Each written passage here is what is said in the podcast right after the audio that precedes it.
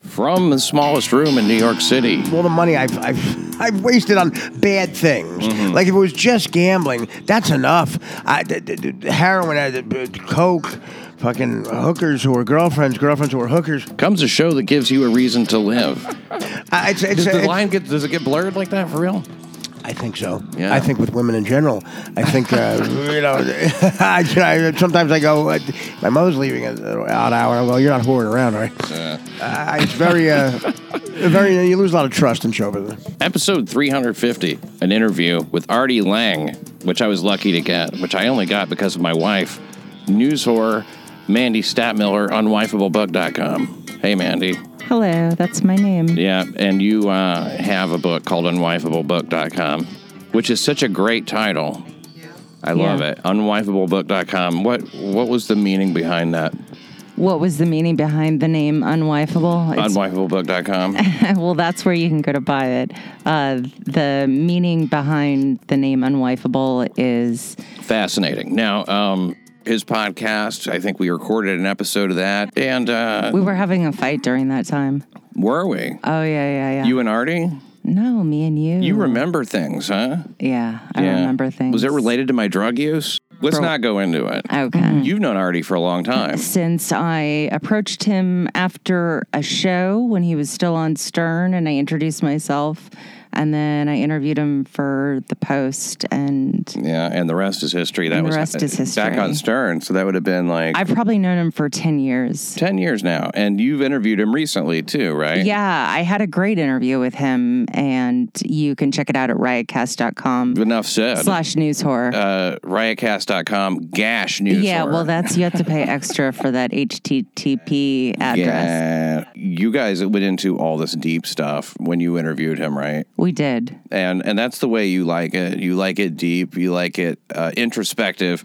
This interview with him is not like that. No, I think he preferred your interview. Oh, 'Cause he- please. because by the end he was like he was like, We always talk about the same stuff, Andy. You say don't do drugs. and so yeah, if you want to hear uh, him be admonished to not do drugs, No, Uh, but he had a lot of great insights about hanging out with uh, Greg Giraldo and uh, Mitch Hedberg and them all talking about. I mean, Uh, and- and he, yeah, so- he, he talked about uh, Joe Rogan. Uh, his speculation on him. I tried to get the scoop. That's yeah, what I yeah, do. you're the always scoop. at, always after the scoop. Oh, you know what I loved in that podcast is when they're talking about being at Chelsea Square. It's up there on 23rd and 9th Avenue. Right, It was yeah. my that was my diner for years. Oh, it's a Turns great out diner. that uh, that Atal and and and Artie Lang and Oh, yeah. and these guys were hanging out there all the time after the like Totally. Mm-hmm. late at night after the shows. I had no idea. You know, while I was uh, uptown trying to you know You were just do starting whatever. out, yeah. Well, I wasn't just starting out, but I was just starting out in New York Starting City. out in New you know. York, yeah, yeah. it was like 2006, seven. I wish I had been married to you since 2007. You think you'd be used to it by now? no, I just was thinking about. You'd probably all- be, we'd be divorced by now, probably, if we would have gotten married that long ago. you think so? We'd be through all the hard part. Yeah. I would have moved on by now. I was just thinking I could have come out with unwifeable two, three, and four. oh, right. Okay. If we'd Still been married- unwifeable. Still unwifeable. Yeah. I Uh, still don't believe it. unwifeable live, too. uh huh. Uh-huh. Unwifeable Sharknado. Best of unwifeable. Mm-hmm. Right. Why not? Revenge of Unwifeable. Mm-hmm. You haven't heard this interview, so you know how great it is. We talk a lot about uh, Rolling Stones. We talk a lot about, I guess, gambling comes up quite a bit. The new Right. book, Wanna Bet A Degenerate Gambler's Guide to Living on the Edge. You have Unwifeable. Artie Lang has the new book, Wanna Bet A Degenerate Gambler's Guide to Living on the Edge. And by all means, go purchase that. I, I have a feeling uh, that uh, this may be instead of promoting Artie's book, this may be people who already have Artie's book who are Artie completists and who Right. want to uh, hear every interview with him. I think this one might be different, but I don't know. You know, like I, I have the show on Compound, you know, where uh, he used to be with uh, Artie and Anthony, Right. and I saw some episodes of that, but I don't know if I've heard every story that he has. So I No. wonder if he's giving me a bunch of his, you know, like his his No. stock stories. I don't think Definitely so not, because we no. have, you know, because we're talking about things that come No, up. he was talking to me about some of the stories that you guys were talking about. And so I can guarantee that this is all fresh, raw Artie. I would- I would love it if the whole interview between you and Artie was just you guys talking about what did, what did you guys talk about? I showed him how I had hacked into your phone and your email, and I could read everything that you send. And You might as well. 'cause Keep I, uh, tabs Look, on I you. behave myself, you know. I know you do. I'm the best husband ever. You knocked your ashtray over there. News whore Mandy Stadmiller on I'm not supposed to say wifeablebug.com. that I'm smoking. It's so humiliating. Mm. need She's to not quit. smoking. She just she just keeps an ashtray around. Yeah, pretty it's much. not for cigarettes. It's just Forgot so, about that. So here's the thing about this episode. Huge bonus. Uh, there's also a few minutes uh, here at the beginning. Uh, it's it's uh, an interview that I did a while back. You get a few minutes of that. Uh, you know, and this relates to a show we have coming up October 24th. New I York can't City wait. Crime Report live. also, my birthday. Yes. Yeah. Also your birthday. My That's how I favorite- remember it. That's my favorite way to celebrate my News birthday. or Mandy Statmiller, myself, and uh, also uh, Tom Shalhoub from Fox News Radio. Oh, amazing. Sherrod Small will also be there. Oh, that's so killer. What a lineup. October 24th. This is at West Side Comedy Club uh, around 8 o'clock. Oh, it's great. yeah, that that is a great club. It's well, it's up on the Upper West Side, and That's it's my favorite club. Every time I go there, I see Seinfeld. downstairs from Playa Betty's, the restaurant. And you know, you hear I when I heard downstairs from the Mexican restaurant, I wasn't expecting much. You get on No. there, it's an actual great club. Oh, totally. You know, with the restaurant upstairs, the basement downstairs, and it's perfectly laid out. Everything's great. It's not over decorated like a uh, TGI Fridays or something. It's perfect. And we'll be doing New York City Crime Report live. With it's going to have stand up. Oh, yeah, and we'll talk about crime and stuff. You know. So um, October twenty fourth, West Side Comedy Club, seventy fifth in Amsterdam. What crime would you like to commit? Arson? Oh no. Just a small arson. Yeah. A containable Set one. a fire. Just like in a bowl. in a bowl. Yeah. Okay. Sounds like you're talking more about like a like like table magic or one of those hot entrees that comes to the table sizzling. Yeah. Newswire Mandy Statmiller, unwifeablebug.com, Artie Lang, Wanna Bet, A Degenerate Gambler's Guide to Living on the Edge, this show, New York City Crime Report, and you can get more at crimereport.nyc. Listen, would love if you'd subscribe. If you enjoy the show, that's great. Please do share it. And at the end of the show, following this brief interview up top with Gina Savage of uh, West Side Comedy Club, and uh, you know she's a co- comedian, and and uh, she does she does a Legend. lot of stuff. Uh, big fan, Gina Savage up top. A few minutes at the end, reaching back into the archive. Uh, it's uh, an, an old an old episode going back to 190 with Jim Polk. That is uh, criminal defense attorney Jim Polk. Just a That's few right. minutes of that. Yeah, we talked a little bit about Wobbles, the drug runner named Wobbles. Oh, I remember Wobbles. Wobbles. that was the when we same time started you fell in dating. love with Wobbles was a metaphor for our love. Yeah, yeah. Well, you you know he is because he was locked up in prison where he remains.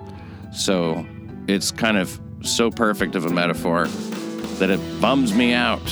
Enjoy this interview with Artie Lang. Thank you, Newswhore Mandy Statmiller on WifeWillBug.com. And here's Gina Savage. I love you. Yuck. I'm talking to Gina Savage, manager New uh, of a club- West Side club company. booker. Club Booker. Yes. And uh, and you have other hats. You also uh, run sound. I run the I run the whole booth. You run. I'm a booth not just the bitch. I sound. just- the booth. I, I- Uh, yeah. If just- there's no, I just quoted what Sex else is and in- the City. What else is in the booth just a bunch of bitches, besides sound?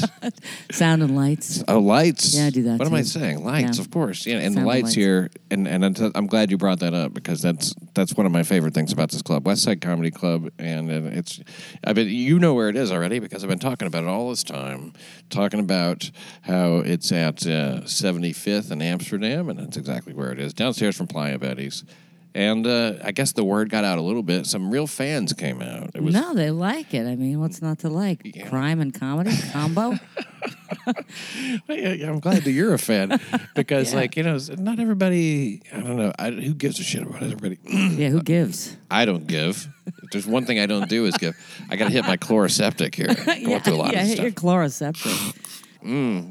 You know, uh, this place here, the lighting. That's what we were talking about. It has like a what would you call it? like a lilac kind of a thing or something. yeah, we're going for that. How did you decide to to make it so classy? You know, I mean, a lot of times a, a comedy club will kind of half-ass the stuff that's important and uh, spend too much time worrying about the things that aren't. Well, I'd like to say that I had a lot to do with the the classy aspects, but it's Eugene Ash. He's got a really good eye, and so he's a part owner of uh, Playa Betty's, and so he's also like great with graphics and design. He is an architect, so he has an eye for those things. He's an architect. He's an architect. Okay, so he knows about spacing and like uh, I don't know, like whatever architects know about. Yeah, whatever they know blueprints. about. I'm like, I, di- I had no idea when we all Mike worked- Brady shit. Yeah, Mike. He's Mike Brady Hmm. of comedy. yeah. well, he's also a- a jazz musician. He's a right? jazz guy. He's a hip hop guy. He's a he's a he's a he's everything. He's a he's a Renaissance man, if you will. Renaissance. You know what? I'm a very good actor. Did you see me in my uh, short movie Muck? I saw clips of it, Well, then- and you were you, so you were great. Exactly. well, it was a little bit tough to, to play that part because it was a, uh So a- true. a- sort of an older comedian around in his 40s, and he's kind of Mm. a predatorial, sexual sort of, uh, and uh, you know, Nothing like you. yeah. I- I- It was like I'll try, you know. I don't know if I can convey this. I don't know what this guy's feeling. I Right. don't know what makes this guy tick, and uh, he just wants to go home with this little uh, open micer girl who really, you know, not funny. She should quit. That's what I would have told her in real life. In real life, in you real would. life, she comes out crying. I'd be like, "You should quit." Get out. And uh, when you tell people that, they don't ever quit, though.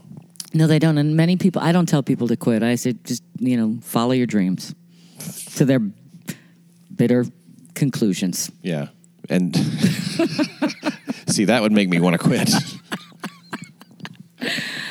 No, I wish everyone the best. That's true. I mean, I really do. Well, I wish them the best, and, and I just know that the thing is, is usually when they say things like, "I just feel like I should quit," they want you to like, you know, th- your your that's your cue, you know, it's like, ah, come on, here's the good things about you, you know, Right. you got a lot of talent. Or, I don't ever do that. I just go, yeah, you should, you should quit.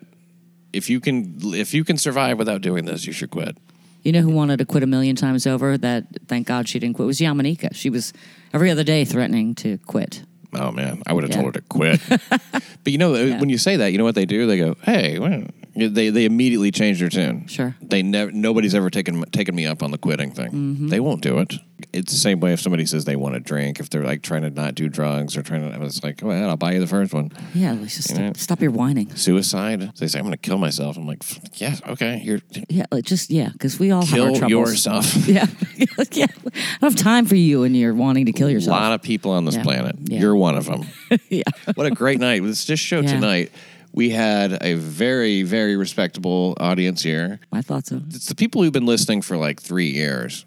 The, that I mean, that's a while. I've been doing it since 2011. Yeah, and then you're from where? You're from where? Are you from? I'm from uh, the dirty south. You're from the dirty south. I just think it's fascinating. I was talking to Big A.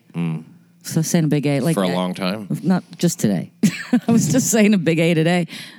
You know, it takes a man from the South to come in and, and with this idea for New York City crime report. I, I, it just no one else thought of this, and you, yet you did, and here you are, and it's uh, it's novel and it's got its niche. It's uh, It's a good show, but it's never going to be broadly accepted, and that's true. That's absolutely all true. right. I don't know if I agree, but go It, ahead. it can only be so big. I yeah, I hear that. Yeah, I don't like being told what to do, and I don't like being limited, and I don't like having to, you know, do shit like uh, y- y- show up at a place, you know, No, you know, what a fucking loser. later. Anybody who leaves New York uh, is just uh, they need they. It does not make sense to me. I don't Although- get it. Although the the Australians like the New York City crime report. They do. They're big fans, and Yeah. I love Australia. I've never been there, but I love Australians Mm-hmm. because they like the show. Yeah, because they're, they're dirty. They're dirty Australians. Yeah, they, they're you get- dirty. When you get people. them in an audience, you can just count on it. You Yeah. know, you can count on them to be having more fun, drinking more, Mm-hmm. but also like keeping their head. They drink really well. Australians drink yeah, really they, well. they can handle it. yeah, I mean, I see people getting fucked up. Southerners, you know, i it's a crapshoot. You don't really know. A lot of them don't take it really well because there's a lot of Native American blood.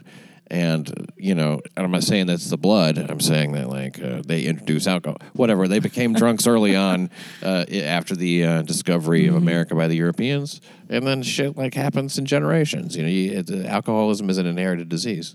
So uh, that's my excuse. Uh, but uh, yeah, I'm from the South, and I came up here, and I used to not like newspapers. I was a journalism major, but I would try to read a newspaper, and I was like, this is fucking awful. This is awful. You ever try to read USA Today? It's just so fucking boring. It's boring, and now the now that you know you get the news so fast, newspapers for the most part are pretty unnecessary. Yeah, Mm, it's pardon true. me. Can I have some of that chloroseptic? Yes. oh, j- is that cherry? Yeah. Oh, that worked. Now I'm going to be all numbed in the throat. that, that comes in handy. Like I, Oh, you know, I dropped Jerry. out of journalism school, and I said, "Fuck that." And you know what I did? The first thing I did when I dropped out of journalism, this is kind of funny. I, I made a collage. I wanted to express myself artistically. numbed in the throat. Yeah, A collage. you know, pictures from Dirty Girl books. You know, like uh, Oh. you know, Dirty. Like the, the- you used to be able to buy a magazine, they'd be in there. And so well, I like a bought few of those. Playboy dirty girl book, like or like some sort of a little dirty. trashier. oh, like a hard, more hardcore kind of stuff. because there was always women in there with big bushes, sort of like prominent, dark, co- dark colored bushes.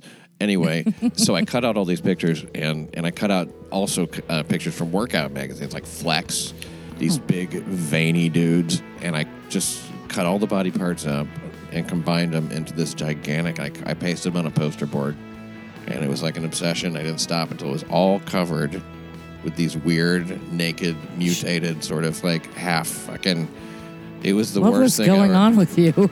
I was just happy to be, you know, not. Do you still have that not in collage? college. No, I got rid of Okay. it. it. It was destroyed That- in a yes. fire, I think. Mm-hmm. I think the fire was built specifically for that collage. Actually, it was a it was a collage burning. so, uh, Louis, you, uh, you know, Uh, well, I, I didn't pull my pants down.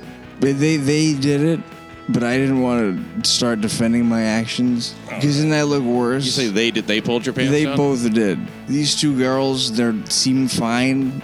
They're Yeah. fun and It's a stuff. festival, right? it's a festive mood. Yeah. I'm I'm not ashamed of my dick, Mm-hmm. but I don't want to show it to everyone in the room, which is two No, girls. Mm. No, of course not. Because you're because you're your dick. I You're a heard. cunt dick, and it's a faggot. It's a faggot fucking dick, and it's just not. It's really not my penis either. It's it's my butt cheeks. So you don't like being naked in front of the ladies, really? No, I couldn't even um, uh, imagine what that's like for them to know. Okay. Well, it They're seems cunts. like they there's their their their version of the story is a bit different. Uh, you can come up with a lot of stories, and what is it? Five, ten years ago. right. That's like they had some time to That think was a about long time add ago. detail. Yeah. It, we're all different people. You know, seven years we completely regenerate our skin and everything. I, that was a different guy. Yeah. I didn't do it. that was a different guy. Scientifically, I wasn't even there. My bones are different bones. Yeah. You've changed bones since then. Neil Neil deGrasse Tyson told me that my name should be something different now. That's a nice thing to say. Would you mind just saying a quick identify the show? Just say it's Louis C.K. You're listening to New York City Crime Reports, like that. Oh yeah, I could I could do that. Okay. Uh, hey, it's me, Louis C.K., and you're listening to the New York City Crime Report. Louis. Louis. Cunt. I'm in faggot. I've done that. Man, you're not going to be in the mood in a few minutes. Yeah, I'm fine. You smoke cigarettes still? Yeah, Yeah, I like smoking cigarettes. I can't. Uh, I can't stop doing that too. I mean, like, You know, it's What's like, the fucking I mean, point? Yeah, I mean, I mean, come on.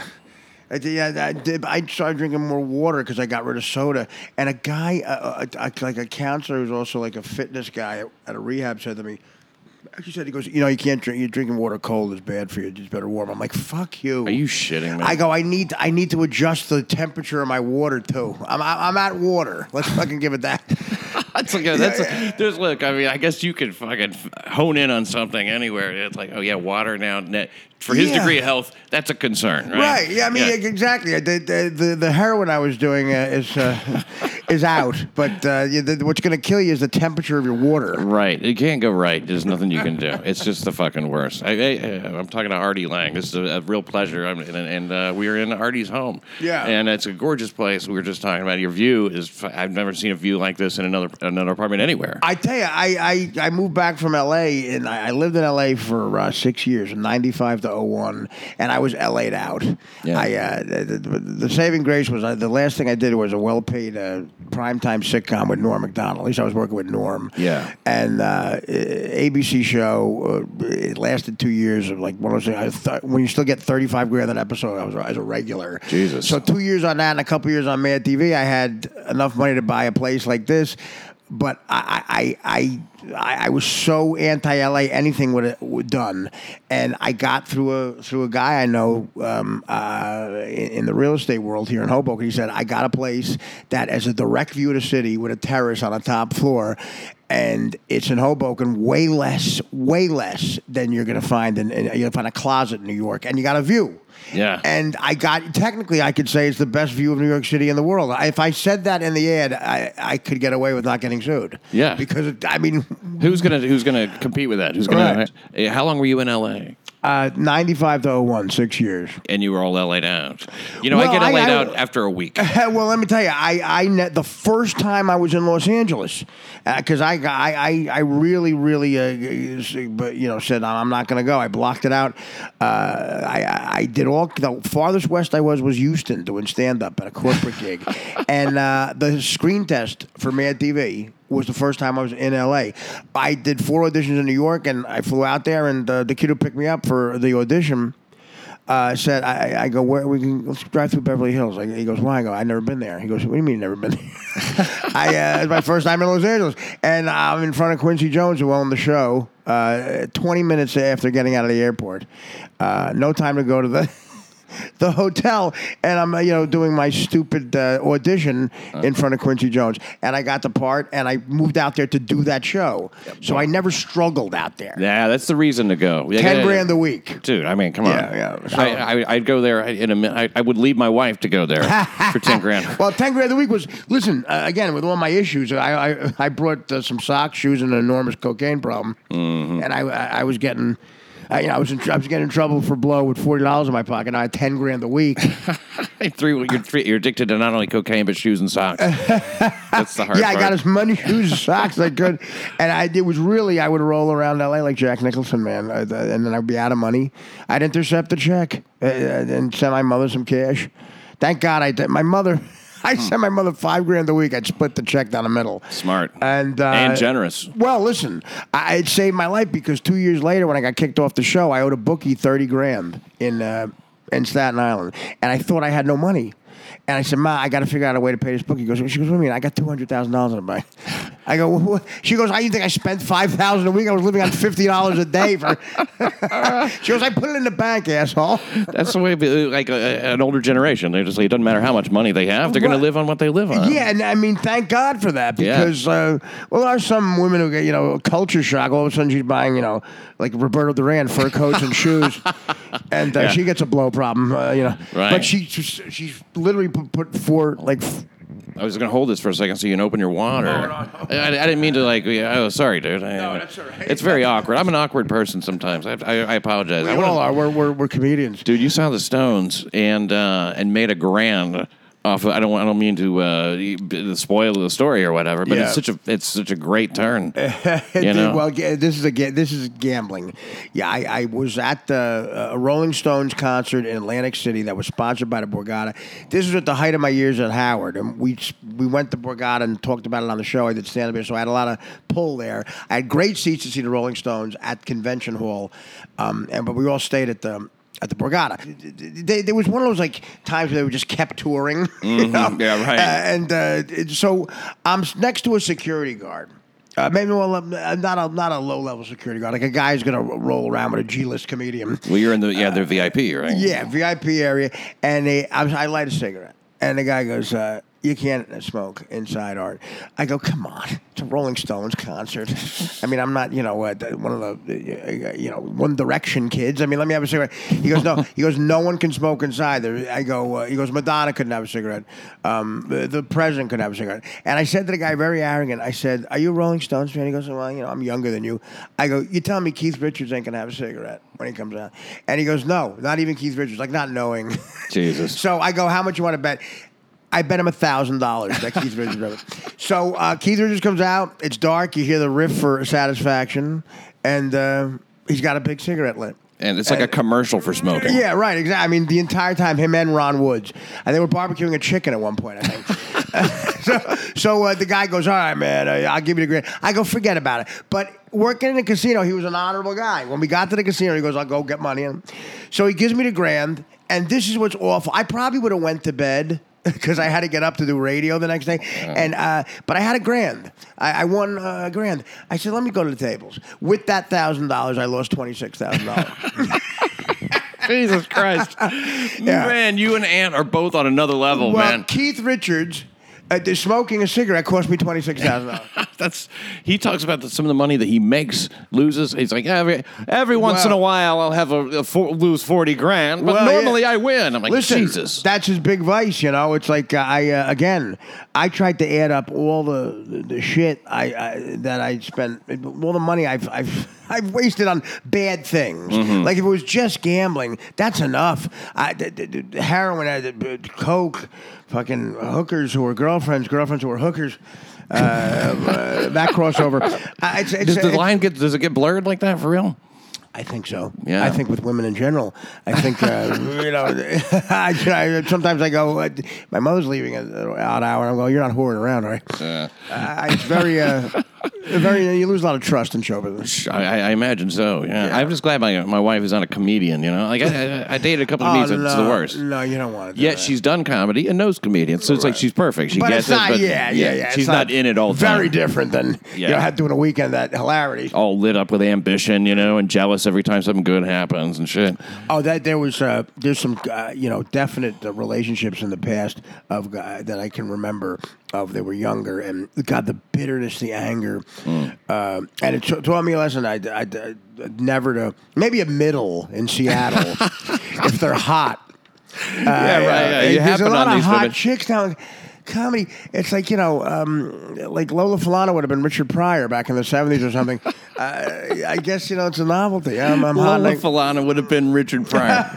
yeah, you're right. It's a lot because being pretty is a lot- is a big part of it. Yeah, I, you know, and the, the, these scumbag managers and. I mean, the guys who manage comedy clubs on the road are just the worst. I, ca- I- if if if 9/11 happened and the only people in the towers that were jumping out and dying were managers of comedy clubs, I would have not even. Don't go to Afghanistan anymore. We're fine.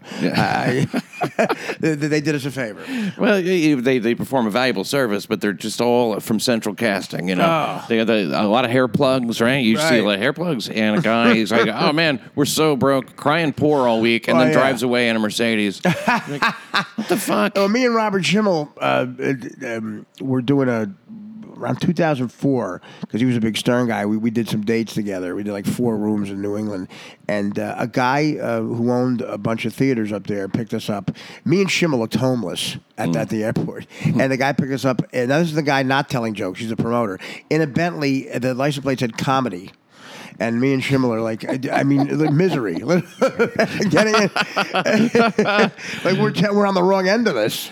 And I can't. One one time I went to Appleton, Wisconsin, and I was making out with uh, Skyline Comedy Club? That's right, Absolutely. Skyline Been Comedy there. Club, uh, run by and the and the particular manager. It doesn't matter, Cliff. You know. uh, so I was making out with. The, I don't know if she was working. I think she was the MC that week, and I was making out at the top of the stairs. We're getting really sloppy, kind of making out. You know, it's the first Right. night, and I don't know what happened. We just hit it off. So it's long kiss, really. You know, tongues in there and everything. And when we back off, and she goes. You're the first white man I've kissed in five years. and we have a winner. oh well, listen. I, I, that, my story about that is again. The, the, I didn't realize that I did. I guess grow up sort of racist uh, against the inter. I, I was against interracial dating until Derek Jeter is a Yankee fan. Now I'm introducing black guys to white chicks. Uh, He's a shortstop in 20 years. Uh, but I, I we had to win the mulatto. I, I, I was uh, okay. Uh, Playboy lingerie chick that I met through a friend. I was I was on the sitcom at the time on the Warner Brothers lot, so that was like a closer. I got the chick there. Yeah. Playboy lingerie. Now, again, to me, hotter than a Playboy chick because it's a sexier thing. Like like she's kind of she's hot, the fake tits, but she has like a scar where her you know clearly a boyfriend started a motorcycle on her. I think. and, uh, They always go for the rough times. right, right. So, um, I, I, I bang her. Uh, it took a little while, but I banged her. Oh. And it was a Sunday morning. I took her back to my condo in, in LA. Yeah, you're not going to let that one get away. Uh, No, no. It, I, I, but it was. I had a big bet on the Giant game. Big thing in LA. Giant game starts at ten o'clock in LA. So I had. I'm not going to get rid of her. Pressure's So- on, yeah. Yeah. I said, well, let me take you. We'll get a coffee, and I'm going to go watch the game. And uh, she goes, what game are you? When we're getting a bagel, I go, what game are you? So interested? I said, the Giants. She goes, oh, oh, I have a friend who's on the Giants. I'm like, oh, fuck. She's she's clearly dating. Fuck the guy on the Giants are dating. Oh my God. And I'm like, okay, I guess. Uh, I- so I said, who is your friend on the Giants? Now, in the I ge- again, I didn't think I was just racist, but in the millisecond it took her to say the name, in my head I said, please be a white guy, please be a- about a thousand times. Uh. okay, it was as if she said it in slow motion. She goes, Pepper Johnson. Do you know who he is? I don't. Okay. You were Google Pepper, Google Pepper Johnson. I will. I'll Google Pepper Johnson. Uh, uh, uh, so, so- and I'm a big fan. Literally, first of all, his name is Black Cock Pepper Johnson. Holy shit. Yeah. And So, uh, that, that- I guess his nickname was Pepper. But oh, um, there we go. there it yes, is. yes. oh, I see what you're dealing with now. Looks like Don Cheadle's taint. Christ, he looks like uh, he looks like the dad in that Urkel show. It looks like the This dad of the Urkel, motherfucker. Ryan Urkel had a big kid. Oh my god. So yeah. now okay. I'm a big fan. I know Pepper. She goes Pepper like in slow motion, like uh, the professor on Bugs Bunny on Ether. I- I- I- and uh, again, then I realized in the car, I go, his name is Black Cock, Pepper Johnson. Well, you just don't want to follow him. You know what I mean? It's I- clearly it's I about- followed You just don't want to follow him right away. It's a. Yeah, the, uh, It took me three weeks to fuck her. I'm like, how long take Pepper? That'll be halftime. well, hey man, it, it could be worse. It could have been Lawrence Taylor. Uh, and, uh, That I would have been proud of. yeah, it would only cost you two hundred fifty bucks too. You know, get a teenage hooker. Yeah, well, uh, the- you know, uh, Lawrence's uh, son, uh, not falling far from the tree. No, he's doing time. Oh no. Supposedly, he was like a. Thir- I think he's doing time in Georgia. I think got a ten-year bid, like a thirteen-year-old girl, and he was thirty-three, something like that. That's a big age gap. I mean, it's Yeah. 20 years, but it matters when it's going down to thir- 13. Well, he's a lot of not a great role model at home, I guess. Uh, Yeah, there was a woman. There was a guy. Uh, now this happened in New York City, uh, sort of. Well, more like Dover. You know Dover, New York, is about an Sure, hour. sure. All right. Well, this there, was some couple. They were living in Virginia or something, and they had a baby. This guy was 20. She was Right. 15. They met online uh, in '95. Yeah. which is early, right? yeah, absolutely. That's, that's really for the molestation. Sorry. he gets her pregnant. They have a kid. They put the kid up for adoption. She said we were young and poor, and I think he might have been abusing her.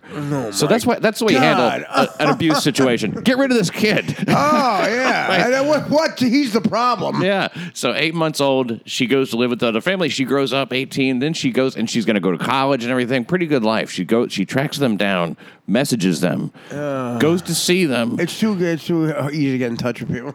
yeah, it is. That's the thing about the internet. I mean, she would even be there if it wasn't for Right. that. And she didn't go to. Instead of going to college, she moves in with them. Oh. The marriage is on the rocks. Long story short, Disaster for recipe for disaster. uh, yeah, father and daughter start fucking.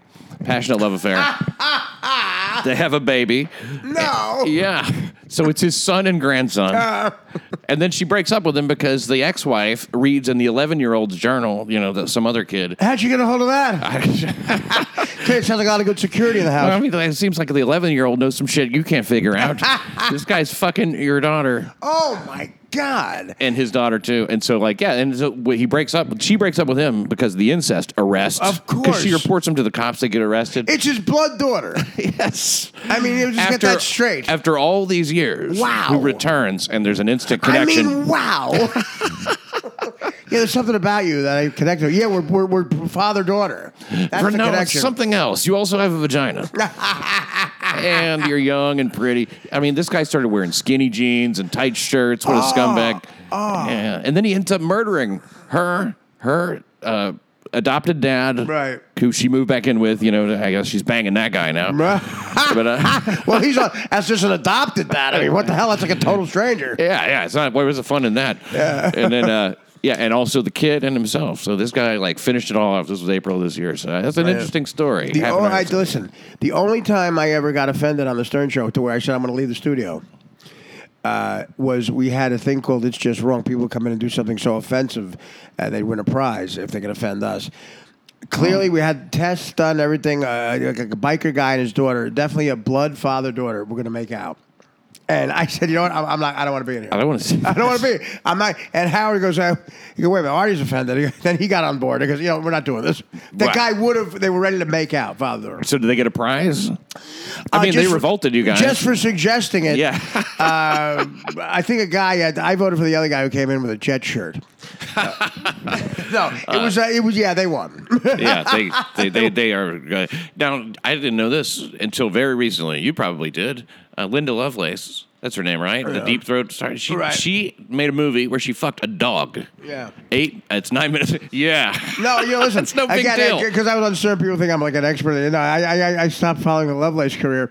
Uh, she fucked a dog. She well yeah Uh, it, before uh, deep throat now, wouldn't. she started on dogs worked her way up to sucking human cock. Wow. Yeah. Well, listen, that is that is the uh, that that used to be the the rough ladder of success in porn. and now an eighteen year old just goes right there like triple dick. pay your dues. You know, you had to spend a few years at dogs, and then Wow. uh, yeah, one dog, it, it- nine minute long movie, and and, and the, there was another guy in it, and I'm like, Right. why the fuck you hiring an actor Right, right, to it play did- the boyfriend? What's he gonna do? What Walk do- in and be uh, get your shit and get out, right? what about the? Uh, Why are you fucking my dog? They should have got the guy for, who fucked his uh, daughter, and that would have been nothing. The dog is like nothing. he's, uh he's repulsed by the dog. Bestiality, man. A, a dog. I cannot get. So, see, the fact they're making porn out of it means someone wants to jerk off to that, right? Right. Well, I guess I was it was I saw look golden retrievers sometimes uh, real quick look like young Heather Locklear if they got the hair. And now they all look like Heather Locklear. Running around naked like that, you know, and then the, the cartoon It's just dogs. disgusting behavior. I just look if I, I don't like seeing a dog dick. it looks like it's connected to their body still. You know yeah, what I don't- mean? It's- I it's, mean, uh, I- again, yeah. how do you even get in there?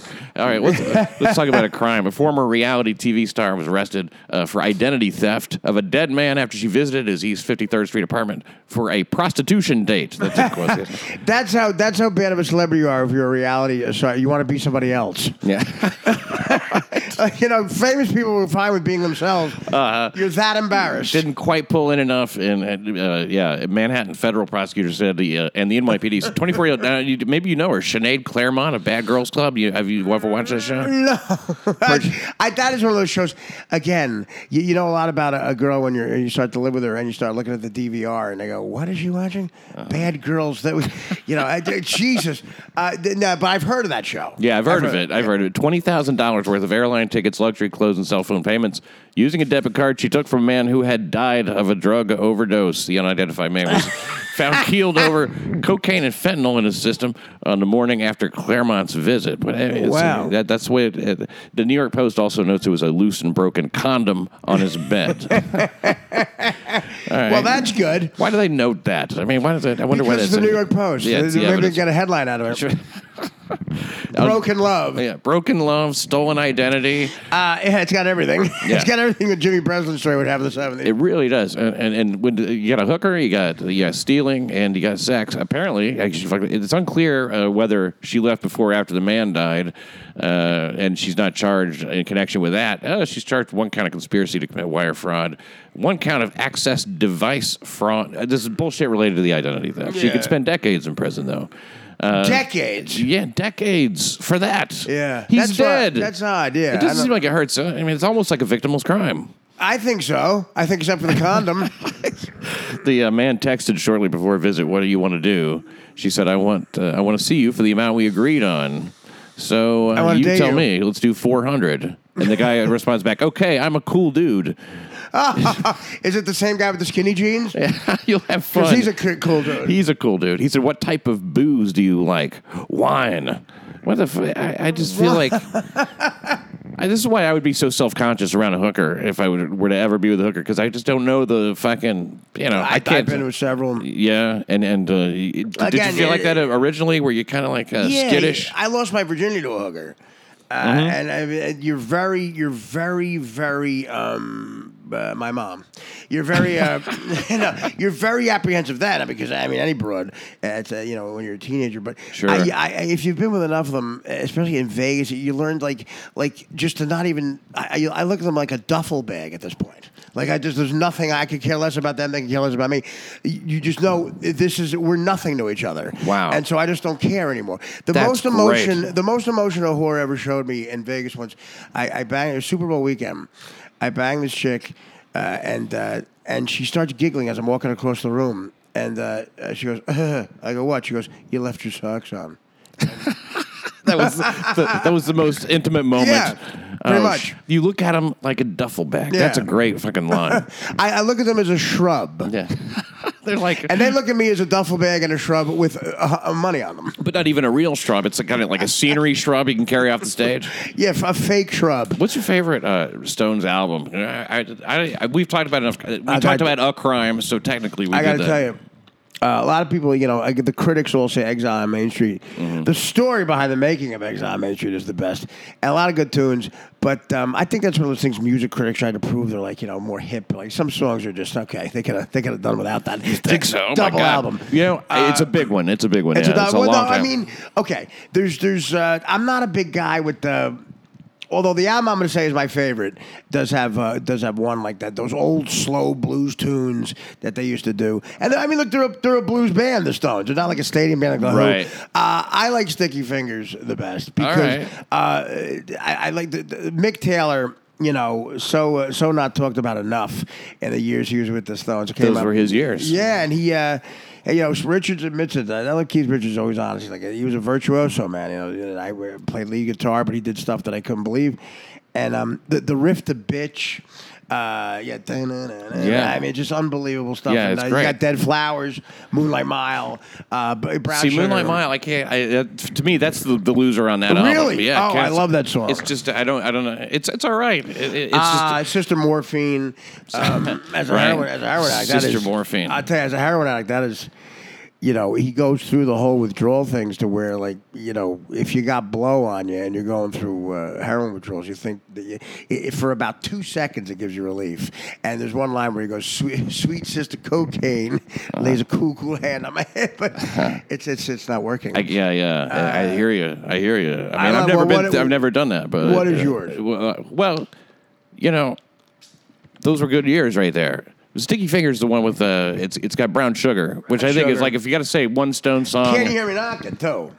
Da-da-da-da-da. I mean, that's a great one. it's a great one. It's got a great rave up at the end. And riff, uh, yeah, yeah, there's a lot, a lo- a long ending. You know, I didn't like uh, Exile on Main Street at first. I, I didn't love it. I didn't hate It it. does grow on you. There's It- a lot of you know, Listened to it so many times. Yeah. And then Turd on the Run is the one that broke through for me. That song. turn on the run, uh, ventilator blues. I like a little. Uh, God a lot. damn, and, it's great. And, and oh, the one, um, uh, th- th- oh God, um, torn and afraid, torn and afraid. I fucking, Yeah. I've, I, I- so so it's become a close. Love and second. Cup? Uh, yeah, Love and Cup's an amazing tune. Uh, d- d- uh, you know what? Live, it's great too. They uh, and of course, yeah, Tumbling Dice, the classics, uh, the, the Happy. Yeah, what's the clunker on that? Is it uh, well, the, Casino I- I- Blues? Yeah, it's, it's I like like, it. it, but I, I don't. I don't love Casino Blues. No, I. It's I, just I, kissing cunt at cans. It's got a great line in it. But, uh, would you ever see Cocksucker Blues? You ever see the documentary? Never Cock- saw it. I've heard that song. It, it, it's not, it makes me nauseous. It- well, let me tell you, uh, the, the the documentary will make you more nauseous. Yeah. it'll make you throw up. know. uh, it, it, it's one of those things where I guess it's dated. They go, there's a lot of crazy stuff that happens. It's uh, you know, it, the, the- you realize like around a rock band like that, there's a reason the guys are in the band. like they look like rock stars. The, a lot of the entourage are just like f- fat guys who could be a plumber who uh, can play piano. Yeah. But they get a lot of trickle down. Yeah, yeah, and and it's a lot of those guys in cocksucker like on a plane, like wrestling with a with a girl they picked up, like in Missouri or something, who had a bad acid trip and wanted to leave home for a little while. Oh, God. Uh, yeah, and then a guy, of course, fucking a dog. Sounds a little bit like a like a nightmare. Sounds like that song. Uh, yeah, what, what the the uh, the Stray Cat Blues. which is Yeah. a pretty fucking fucked up kind of. Yeah. I like- I like Fifteen years that. old. I love that song, and I love that they they pushed it closer to the edge than anybody did. Oh yeah, I mean the Stones stayed good because they were able to make that transition. They stayed. good. There was a 13 year period where the Stones are great, like that that, that Mick Taylor period right up till Tattoo You in 1981. So the- all the 70s, Yeah. they stayed relevant, and it was because they could get they. Uh, Jagger had that cynical attitude where he never got romantic, uh, ult- ultraly romantic. He just always had that cynical thing where now we'll just write songs about fucking our maids, you know, and, and, and and and they stayed good because they stayed cool. Oh, the fucking my maid blues. Yeah, it, and and and then by eighty one, you know, you get into it. Just Still great. They're still great live. Undercovers. Yeah. uh, Oh, you know, you gotta- absolutely. I like undercover. I like it. I don't. But but it is. I can acknowledge. Although I bought that on vinyl, that is what after Tattoo You, it started to decline. Yeah. And after that, it got worse. No, it I like the did. Harlem Shuffle. I, I do you really? I, I, I, but I don't I like didn't the, at the time. song. Uh, The mixed emotions, like there's stuff like they No. do uh, for the radio. Okay, whatever. Uh, uh, you know, I like the Lo- love is strong. Your love is strong. That video is pretty cool, Mm. but they're all radio. You know, it's like there's nothing relevant or fun about it. at all. And nobody, and you're so pissed. If you went to, and they played that shit the whole Yeah. time, you'd be like, Well, "What they are gotta you open fucking with kidding?" it. Yeah, yeah. you know what's great about a Stones concert is Charlie Watts has. Um, it- for the, for, I guess I've seen him like twenty times. The the uh, they have that um, that thing where the stage comes out to Yes. the middle, of- and they've been going with that gimmick for a long time. But it's a great gimmick 'cause Yeah. you- if you're in the uh, middle uh, of the of the arena, you become uh, have a first row Suddenly you ticket. got a great seat. You got yeah. a first row ticket for about five songs. And if you can see Charlie Watts's like riser, uh, wh- you know, for the drums, it has all the songs written down. Uh, you know, and t- talk about how bored is he with starting the, the- you know, what do we got? Tumbling dice. it's the same look. Um, uh, but uh, it has a set list. So they do the bullshit. Maybe uh, the love is strong. They got a mixed emotions, Hmm. uh, especially lately. And uh, maybe a song like uh, you don't like, I don't like, whatever. Then it is nothing. Like you see, like where it hits, like there's nothing but hits. Right. Just like a- an hour and a half of like this is gonna be great, that's gonna be great, Yeah. and it ends with you know you can't always get what you want. Uh, they're great in concert. But, Yeah. You know, I saw him only once in Houston, Toyota Center. I don't know, like 2006 or seven, five. is that something Oh, not like the one time you saw the Stones is in Houston? Only one, yeah, in Houston, yeah, yeah. And it was uh, it was great. It was great. They had a comic opening for him. I thought, man, that's a that's a that's, That's one of- hilarious. It's a nightmare, you know, because it's like the it- Would, who, who- really? I'd love to do that because I don't expect to do good. Like I, I just whatever. It's just I'm at the end. I'm going to say I opened up for the Rolling Stones. Well, yeah, yeah, but I mean, I opened up for as a- Molly Hatchet Did you really? at Toad's place in you, Connecticut. are kidding, Molly Hatchet. Yeah, Molly Hatchet. Yeah, and- Holy and, shit. And they came out. Okay, it was after the glory years, of Molly Hatchet. Uh, they, Oh, right, right, they ni- weren't at their 93 peak, after after my glory years, uh, they they come out as if they are the Stones. Like as if it's Elvis at the NBC concert. What else Like, can you yeah, do? Yeah, they just whatever flirting with disaster, bounty hunter, and uh, you know it's like, it becomes a clan meeting at the end. But uh, you know, I they were tuning up and backing me the classic, and I it was the, I bombed people calling me an asshole. But at the end, I was like, I I, I, uh, I, I opened up for my hand. Yeah, and What what what is opening for Molly Hatchet uh, pay at the time? uh, I- let me see. You know what? I probably got twenty five bucks. My next question is: Are they still on tour? Can you put in a Danny word Joe for me? Brown. Danny Joe Brown, the lead singer, died about 15 years ago. The, li- the liver went, and he was crickety back then. He, he did not look good. He Mm, Yeah, did no, not look good. so they didn't do that whole thing of like trying to find a new singer. They could like uh, There's a hold it down. Filipino kid uh, in Fiji who knows every Molly Hatchet song. I could journey. I could see if there's a Filipino kid in Fiji in a small village who knows every Hatchet tune. Yeah. uh, th- th- I, want to fuck that. kid. hire that Mm. boy and uh, and put him to work. That's a the, the band's. Uh, I don't know, man. uh, That they can replace the, the Doors. Now I love the Doors. Yeah. and then they put two albums out after Morrison died. Right. Uh, That's great. Other voices and Full Circle. Yeah, we'll show you how much we don't need him. damn. Now, I mean, they probably said, "Well, you know, we'll probably do okay." I mean, it's not going to be quite the same, but you know, three fourths of the band, right? How about the lack of sentimentality of the Who? Like you know, they go through a Keith Moon. You thought, okay, uh, you know, Kenny Jones in love, blah blah blah. And then they find Zach Starkey. But my God, eh, I mean, the money that uh, they got every CSI opening to uh, you know the money they must have a trillion dollars. Townsend and and and uh, and Daltrey, uh, John Entwistle.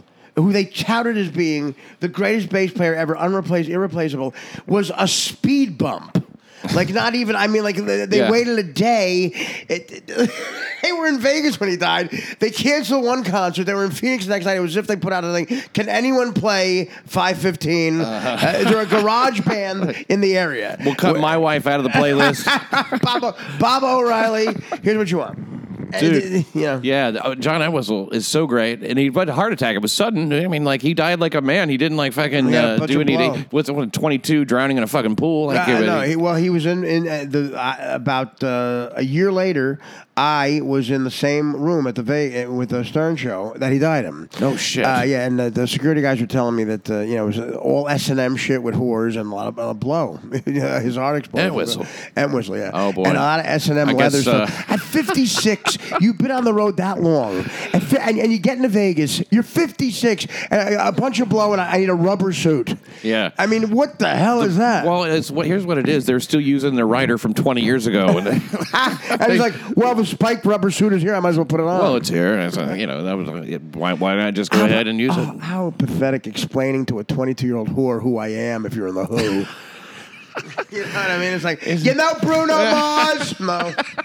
I don't know Bruno Mars. The who? Who? You must Yeah. get that all the time. Yeah, right. Yeah. You must No. get this all the time. Here's a punch in the face. Did, did you see this uh, in the post? Pete Davidson.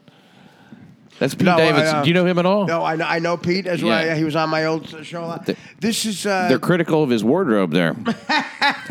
well, what is he? Uh, well, what is he trying? He's trying to do something crazy there. Yeah. He's got white hair, and um, oh, he's with Ariana Grande. yeah, that kind of like is a big. Uh, I think that's a big step in a career when you can date somebody super, super. Fa- I mean, he's famous, obviously, but you got to to, uh, Mm. be careful that that becomes your career, though. I mean, with Pete, there's a lot of comics that you know do tippy toe around. You know, he's a funny kid, he's talented, but you don't want to make that your career. Right, right, right. Uh, and he's uh, he's going through celebrity pussy like crazy. Uh. you know, he, I think he, he he dumped Larry David's daughter. uh, you know, yeah. for Ariana Grande. Which you know, I guess whatever. It's Yeah. just that he he- he also seems to get every woman he dates tattooed on his arm or something. He's like, this is the last uh, That- yeah, did, forever. Did, did we learn anything from Johnny Depp? Uh, well, yeah, Uh, for yeah. real. Yeah, it's it's No, no, that, that so so. so- But is he on SNL uh, still? yeah yeah it's supposed to be. great, He's on yeah. he's on as much as he ever I was- was. I I I don't watch the show. Do you ever watch the No, show? I, I can't. It, it- again, I got nothing against um I love Michael Che, and I, I, I it's not Yeah, something. It's he's not great. something that's an appointment for me. Like you know, th- th- nothing is. I again, if I uh, sometimes I have uh, t- twenty grand on a, a game, I don't watch Sports Center. Yeah, yeah, yeah. TV change. Yeah. So you got to have money. If there was some way to gamble on SNL, maybe. Uh, yeah, I think uh, There must be some way, Lord right? Michaels took a gamble with it and uh, won. uh, Yeah. I, I guess uh, yeah, you, you bet uh, how many uh, uh, anti-Trump jokes will be on the under over Right. forty thousand. Go with the over. Uh, yeah. I, it, it just, you know, listen, no matter which way, Lauren Michaels clearly is good, like Howard, at, at seeing which way the wind's blowing politically. And Brilliant. uh, uh, some would say a better marketer than even a creative guy. B- b- He, he, he clearly figured out that, okay, in showbiz at least, this was the, the left wing thing is the way to go. But any uh, political affiliation that any cr- show like that takes on just way to the one side Mm-hmm. is is just uh, you, you, you- there's nothing's going to surprise you. it's, a de- it's the death of comedy. Yeah, to me, right, exactly, because you're saying there's something that offends us, Mm. and then then you're not rebels anymore. The the, the, uh, the- I, I mean, I, it's hard enough to be funny uh, with everything in play. Yeah. you know? Like, I, am just gonna make jokes about I, I you know. Yeah. I, I- I, I just what- whatever's funny's there, but I, I can't watch it. It gives them that easy jolt. They know it's a, they know it's a go to. It's Yeah. like, oh yeah, nobody's going to disagree with this. So okay, you get a Right. little, you know, a Right. few Safe. right uh, applause and shit like that. And Yeah. It'll be, but you know, it's uh, also like I had a friend tell me it this way one time. Whenever you you give up any kind of credibility you have as a satirist or a comedian or anything, once you declare a side, Sure. Now I've declared a side. Yeah. Uh, it happens to be that I think that people on the right are just funnier than people on the left. Uh, and now, now th- today, absolutely. They've lost their sense of humor completely. and that is that is something a lot of people are afraid to, to talk about. Absolutely, The- the- in the look, you're going to make f- as a comic your instinct is to make fun of the uptight person Mm. that's what you want to do Yeah. and the uptight people are all you know left wing Yeah. the, the- the comedy community is uptight They all We're- turned into Ted Knight. Yeah, yeah just not as funny right, right. Yeah, if they we're would fucking comedians at least be funny uptight. That's what I mean. We're, we're fucking comedians. Like like I you know I, uh, I, I you're supposed to goof on the shit. Whatever. They don't do it though. They've they've abdicated their responsibility to goof on shit because they'd rather be like, yo, that's wrong, and this- it, it- you know Right. what? They and they use it as a stepping stone. They use it as a fucking- like the Me Too shit. I don't know. I know at least one woman has has used some kind of a rape allegations, released the video and everything on the right day, Mm. Right. and and and made a career out of it. And a lot of these women, these uh, Harvey Weinstein, it became so fashionable. You ever you see Rose McGowan? She's fucking uh, loaded all the time, Right. You know, and just tell, and sh- this is the one who's leading your movement. No, you know, I she's like- know. It's uh, it, it really it, the Ashley Judd poem was my favorite. Oh my god! That- that- ju- I mean, like, it would, uh, if you're a comedian and you and you and you don't make fun of that because you're a fucking you don't like Trump at a Mar-a-Lago, you're nasty woman. Yeah, it's fucking. It's there. It's a, you know. The only reason I would say don't make fun of it, it's too easy. It's a goddamn beach ball coming in. Uh, you- Yeah. you- you- and that again. That's what the Stern Show used to be, man. We used to. eh, They used to goof on that all, shit all the time, and and now it's like. Yeah, with the, with the animals with Howard, the worst thing I ever heard uh, th- th- as an example of political correctness uh, Howard, I guess, had talked about the fact that cats are dying, and he's upset his cat died, and you know, really a little too much about a dog, dog or a cat dying. And Richard Christie comes in, and I heard this on the fucking show, and I was if I was in the chair going, well, you have to make fun, make fun of this for two hours. His guinea pig died. Richard Christie's guinea pig died, and he was crying over it. Mm. And Howard didn't make fun of it because he'd be a hypocrite because he, okay, Richard Christie's guinea pig died. I'm thinking of like in the old days of Gilbert and I were there, and he said, for we'd still be on the air. Goofing on him, Yeah. We'd still be, we'd be it, it- it just it would be nonstop bullets, and that's an example of a, p- a politically correct thing. An I mean, animal, you know. he sat there and acted like that was a serious thing. yeah, Jesus, you see the difference is yeah. a fucking hamster li- and a gerbil. They live in a cage. Anything that lives in a cage Or Richard Gere's ass. or water. or a, uh, say a snake. Oh my god, my fucking snake died. Oh, we- you were You how wanna close hear- were you? Were you close? you want to hear a great poli- you want We fed it the gerbil. hey, listen, the gerbil's got to do something.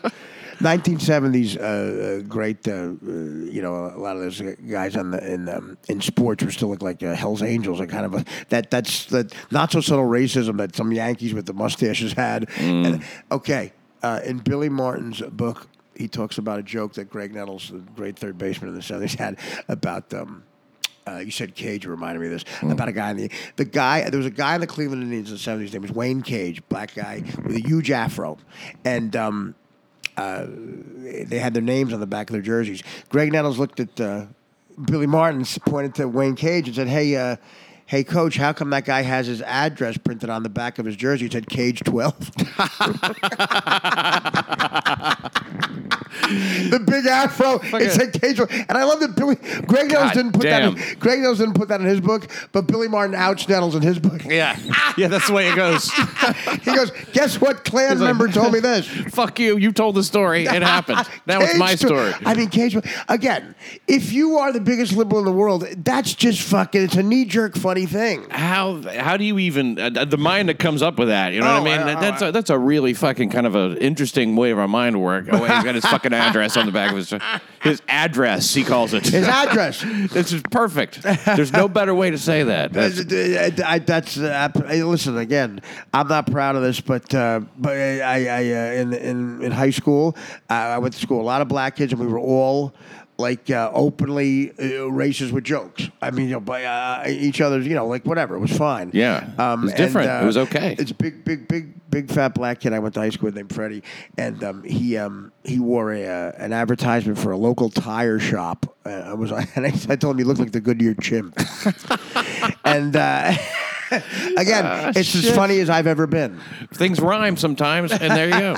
and then it's a funny thing. You know, remember like all that shit that happened, like like the '90s. Were you even like?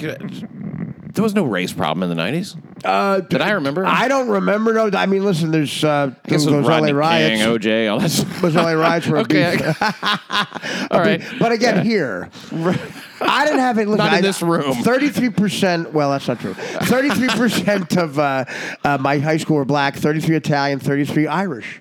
Look, And, and then that, that was it. Wow. And, uh, and we know, but everybody And got along. thirty-three percent of you have been to prison now. and I'm one of them. I, I we had a rule though, gambling. Uh, if uh, if a certain race cost you money, you could say whatever you wanted, even if the other and and I, I would tell my my buddy my one buddy Purnell, black kid. I said if Warren Moon throws an interception, it cost me a mortgage payment. African American ain't cutting it. too many fucking syllables, Yeah. too many vowels. You need a hard R at the end too. Yeah. Yeah, People try to sell you on that A thing, like you know, but it's a It's a- ridiculous. yeah, that's where political correctness started. They took one word away, and most of us were, like, "Wow, I was really going to say that anyway." well, that's what I mean. Yeah. The N word is another way to say nigger. yeah, it's, that's another Yeah. way to say it. it's another way to say it that doesn't get that doesn't like turn heads as much, or it's like th- you're th- th- reporting on nigger- it. Nigger's the granddaddy.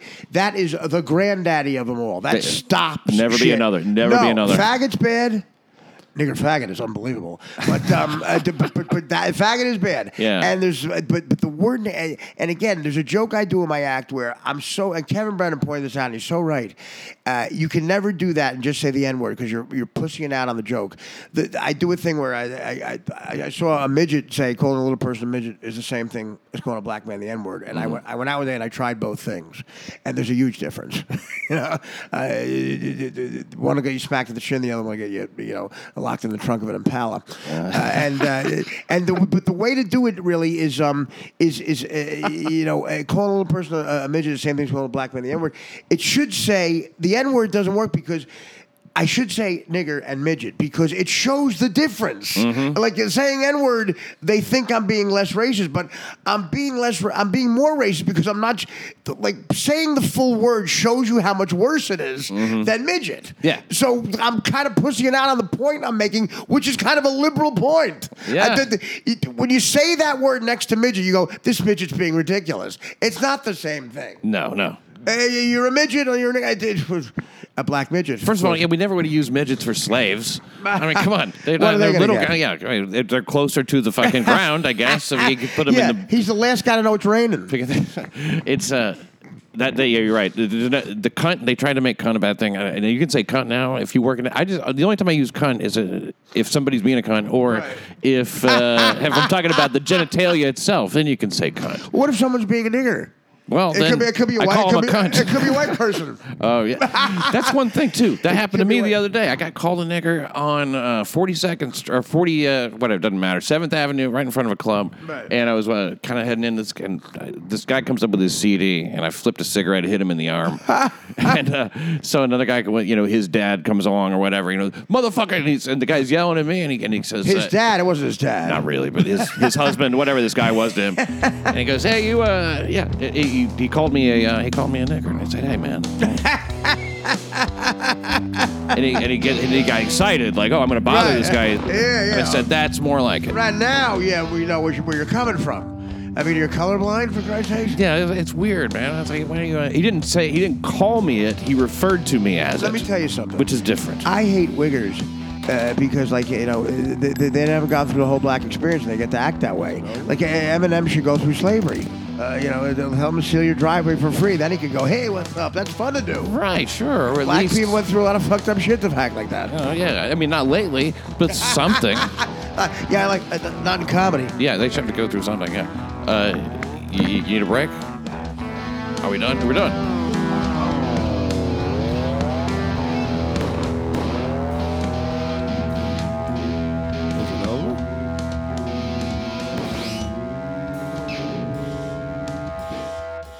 So, uh, expressing concern to your lawyer is it part of the gangster rap genre? No, that is that is um, stupidity, and that's probably probative. But all this shit about them holding guns and money in a rap video From the that's smallest really not. room in New York City comes a show that gives you a reason to live. There are places more poor, there are places more crowded, but there's no place more desperate than the most desperate place on earth, Times Square, crossroads of the world. You can get busy working or you can get busy dying if you want to make a living in the crosshairs of the horror. Characters work there the Times Square mascots, lovable characters. You bring your kids to Times Square and they can see Elmo, they can see Spider Man, Cookie Monster. For just a little while, they can live in a world where all their favorite characters are street beggars. It's just a job. Some people make up their own thing. Marijuana Man. Because he can often be seen wearing a cannabis leaf costume, holds a sign that says legalize marijuana. Need money for weed? He was seen selling $5 worth of pot to a Times Square Iron Man in front of Toys R Us. Officers were forced to make an arrest. Genesis 1:12 I have given you all the seed-bearing plants on the earth to use but man engineered the shit without seeds grown in water sold in packets under names like blueberry satan and all available for delivery in America's largest city world's loneliest town I welcome now criminal defense attorney Jim Polk Hello. What are the weed laws here Um, well, it's it's uh, they're pretty lenient compared to uh, a lot of places. Um, possession, simple possession, not in public view, is a violation. Uh, as long as the possession is under 25 grams, which is a Okay. significant amount, it's about a quarter bag of weed. Okay um as in a- long as it's not in view it's, a, Yeah, it's just a it's- violation And in addition, you actually need three of those violations before it would even raise to the level of where you could even be incarcerated on that. Okay. So it's and uh, it's also a mandatory what's called adjournment and contemplation of dismissal. Your first marijuana arrests. Now, what if you're smoking in public? Smoking in public is a B misdemeanor. Um, that is a possession in public view. In addition, though, that also has the provision of a mandatory ACD your first time, which means the case would be adjourned six months. If you don't get arrested in that six month period, it is summarily dismissed. Okay, and you would not have to go to jail for the night, or you might. You you might in a public view situation because that is a misdemeanor. It's an arrestable offense. Technically, you could be incarcerated up to uh, 90 days on it, but it's it's it's a bit of an anomaly in the law because the law states that they must give you an ACD your first arrest. no, uh, so it, that's why there's always some uncertainty with the weed. And uh, now, actually, I believe Ken Thompson in Brooklyn has said that they will no longer be arresting for petty amounts of marijuana. Yes, on my honor. We won't do it. I don't trust any of those people. In the Bronx, a gun runner who rolls. The 550 pound gangster indicted. The accused kingpin of gun running ring. Yes, accused kingpin of gun running ring. 33 year old William Wobble Solar. Arrested when he allegedly sold 93 guns to an undercover cop. The obese kingpin, said by prosecutors to be the ringleader of nine gun runners, also nabbed for conspiracy to murder a rival gang member. Uh, Wobbles is gigantic, Yeah, he's like 600 pounds, right? yeah, and and and looks every bit of it. Yes, yeah, he's he's a gross looking person. He has uh, often photographed himself uh, clutching guns. Uh, he looks like he's about to eat those guns. Well, I mean, you know, it's certainly if, if you're going to be a tough guy and you're his size, you you better hope you roll on the guy, or you should probably carry a gun because if this turns into a physical battle, uh, the almost anyone else in the world is going to last longer than you will. Well, there were logistical problems in the arraignment. I'll bet. Well, they always I've always seen these big fat guys when they're arraigned, and they usually need several sets of handcuffs because you can't get them all the way together behind their backs. Oh right, you have to make a charm bracelet, kind Yeah. of like fast fail. Yeah, well, I've this seen that. 550 pound man's uh, wheelchair wouldn't fit through the elevator. Couldn't even get into Bronx criminal court. So what they have to do, like carry them up the stairs? Well, they had to do it outside, sort of, not outside. judge down. He was he was actually arraigned in a cramped uh, arraigned in a cramped space in front of the facility where prisoners are held. Ah, That's Yeah. great. He's on a double wide wheelchair, remarked Judge George Villargas. He said in the 12 years on the bench, he never seen anything like it. He says it's basically a love seat on wheels. well, that's charming. His dad, Jesse, said he's also diabetic. No shit. Yeah. Does he have any heart problems? well, he had a heart attack a month ago. And there's parts of his body that are just now finding out. Faces a 367 count indictment. That's a big indictment, right? That's that's a, that's a that's a big indictment. Now, uh, w- w- what are his chances of, of beating any of this? That's uh, gun gun running is never uh, good. Guns carry ma- simple possession of an illegal firearm carries a mandatory minimum of three and a half years. Okay. If he did them on different dates, he could be looking at consecutive times. So even on the minimum, if all three hundred of those are guns, I I mean, take the mandatory minimum is three and a half times three hundred. So he's going away if they went forever. consecutive. I mean, you could give them all. You can give them all concurrent, but he's he's probably going away for a long time if they have good evidence on this. yeah, probably go away for life. The three and a half years. yeah. He might not last that long. Uh, the guns are That run. three and a half years realistically could be a life. they come from Westchester, Connecticut, and Maine. They come into the city where they're dealt out of two Bronx apartments. He has two apartments, and uh, that's where he runs his guns out of in the Bronx. Curious it didn't go federal because this crossed state lines. He's uh, remanded without bail. Yeah. An angry fifth grader, new story, Okay. sprayed her teacher with pepper spray, causing chaos in class, sending six kids to the hospital. Kid is now known as a hero. Hey, it's better than a school shooting. Hell yeah! I there's a couple of teachers that I would do this to to this day. Now for an NYC crime report, extra obvious witness statement. I give you mother Stephanie Davis, interviewed in regards to the incident involving pepper spray being released. Inside the fifth grade classroom, Stephanie Davis offered the following I was in shock because I send my child to learn, and this is what happens when she's supposed to be learning. This is an elementary school. This shouldn't be happening. Thank you, Stephanie Davis For that your obvious, obvious, reminder. Spoken like a woman who had to get off the couch and leave her stories. In the only middle Mm. of the because day. she saw cameras on her front lawn. Well, yeah, she had to run. She had to run. This were the Uh, rush guy down wanted to to check the gas meter. Forget it. She had, she well she had to go down to the uh, school and get her kid. She's like, what the hell's going on here? I had shit to do. There wasn't this. Ah. The emergency workers evaluated 16 patients. They transported six to area hospitals following the incident. Wash their eyes and send them home. Yep, they were all fine. You know, uh, yeah, I, that that would be the other thing though. It's like uh, it, if if don't shoot up the school, but pepper spray, clear the classroom. it's it's bad. It's bad enough. That's a fifth grade Makes version. its point. Here's a New York City crime fact. In New York City, teenagers are responsible for about 40% of the shootings. Just a reminder that when something bad happens to someone young, well, you know.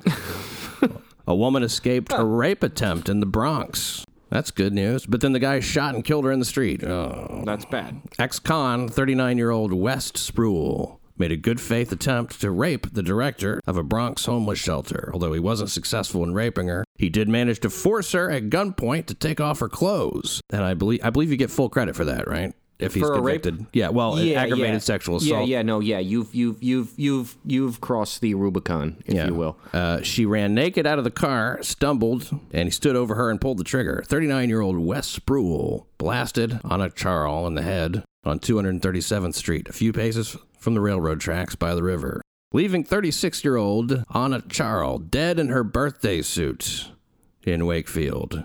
Like rain on your wedding day. The brutal outcome of a Bronx rape gone bad.